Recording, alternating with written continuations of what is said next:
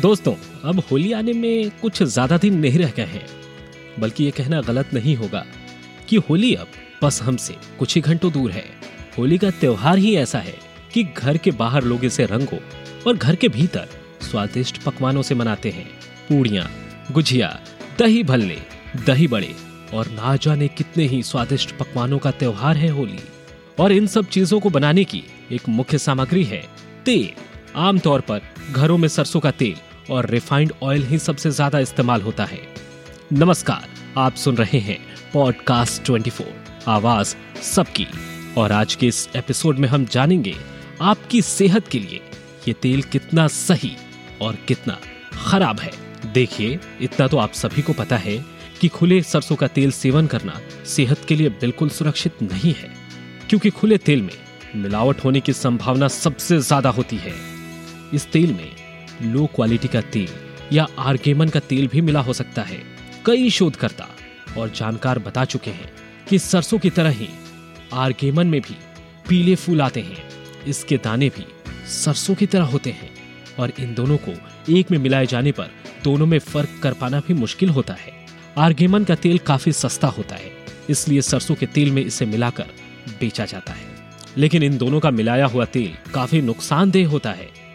ऐसे में तेल का पका खाना खाने में एपेटमिक ट्रॉप्सी नामक बीमारी होने का खतरा बढ़ सकता है। आर्गेमन की थोड़ी मात्रा भी शरीर को नुकसान पहुंचाती है। इस तेल को खाने में शुरुआत में ही उल्टी और डायरिया की शिकायत देखने को मिलती है। फिर सांस से जुड़ी बीमारियाँ और यहाँ तक कि आँखों की रोशनी जाने तक का खतरा बना रहता है।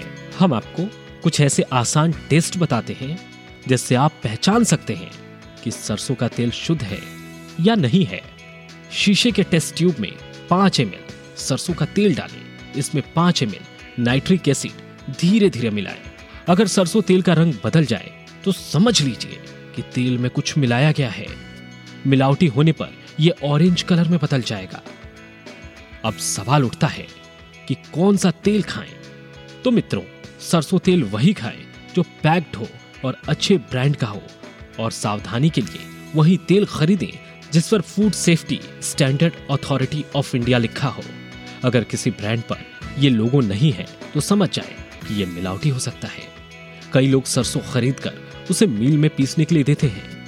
लेकिन तब इस बात का ध्यान रखना चाहिए कि कहीं सरसों के बीज के साथ आर्गेमन के बीज तो नहीं मिले हुए हैं। लेकिन जरा रुकिए। हमारे पास सरसों तेल से भी एक बेहतर विकल्प मौजूद है। राइस ब्रान ऑयल ये चावल की भूसी से तैयार किया जाता है। इसमें ओरिजिनल पाया जाता है, जिसमें कोलेस्ट्रॉल लेवल कम होता है। इस तेल में मौजूद गुड फैट वज़न कम करने में भी मदद करता है। साथ ही इसमें मौजूद एंटीऑक्सीडेंट्स मेटाबॉलिज्म को बढ़ाते हैं। शरीर से बैड कोलेस्ट्रॉल को कम करते हैं। ये तेल शुगर लेवल को बैलेंस करने में भी बहुत मदद करता है। राइस ब्रान ऑयल में टेकोफेरोल्स और टेकोट्रीनॉल्स का बढ़िया स्रोत माना जाता है।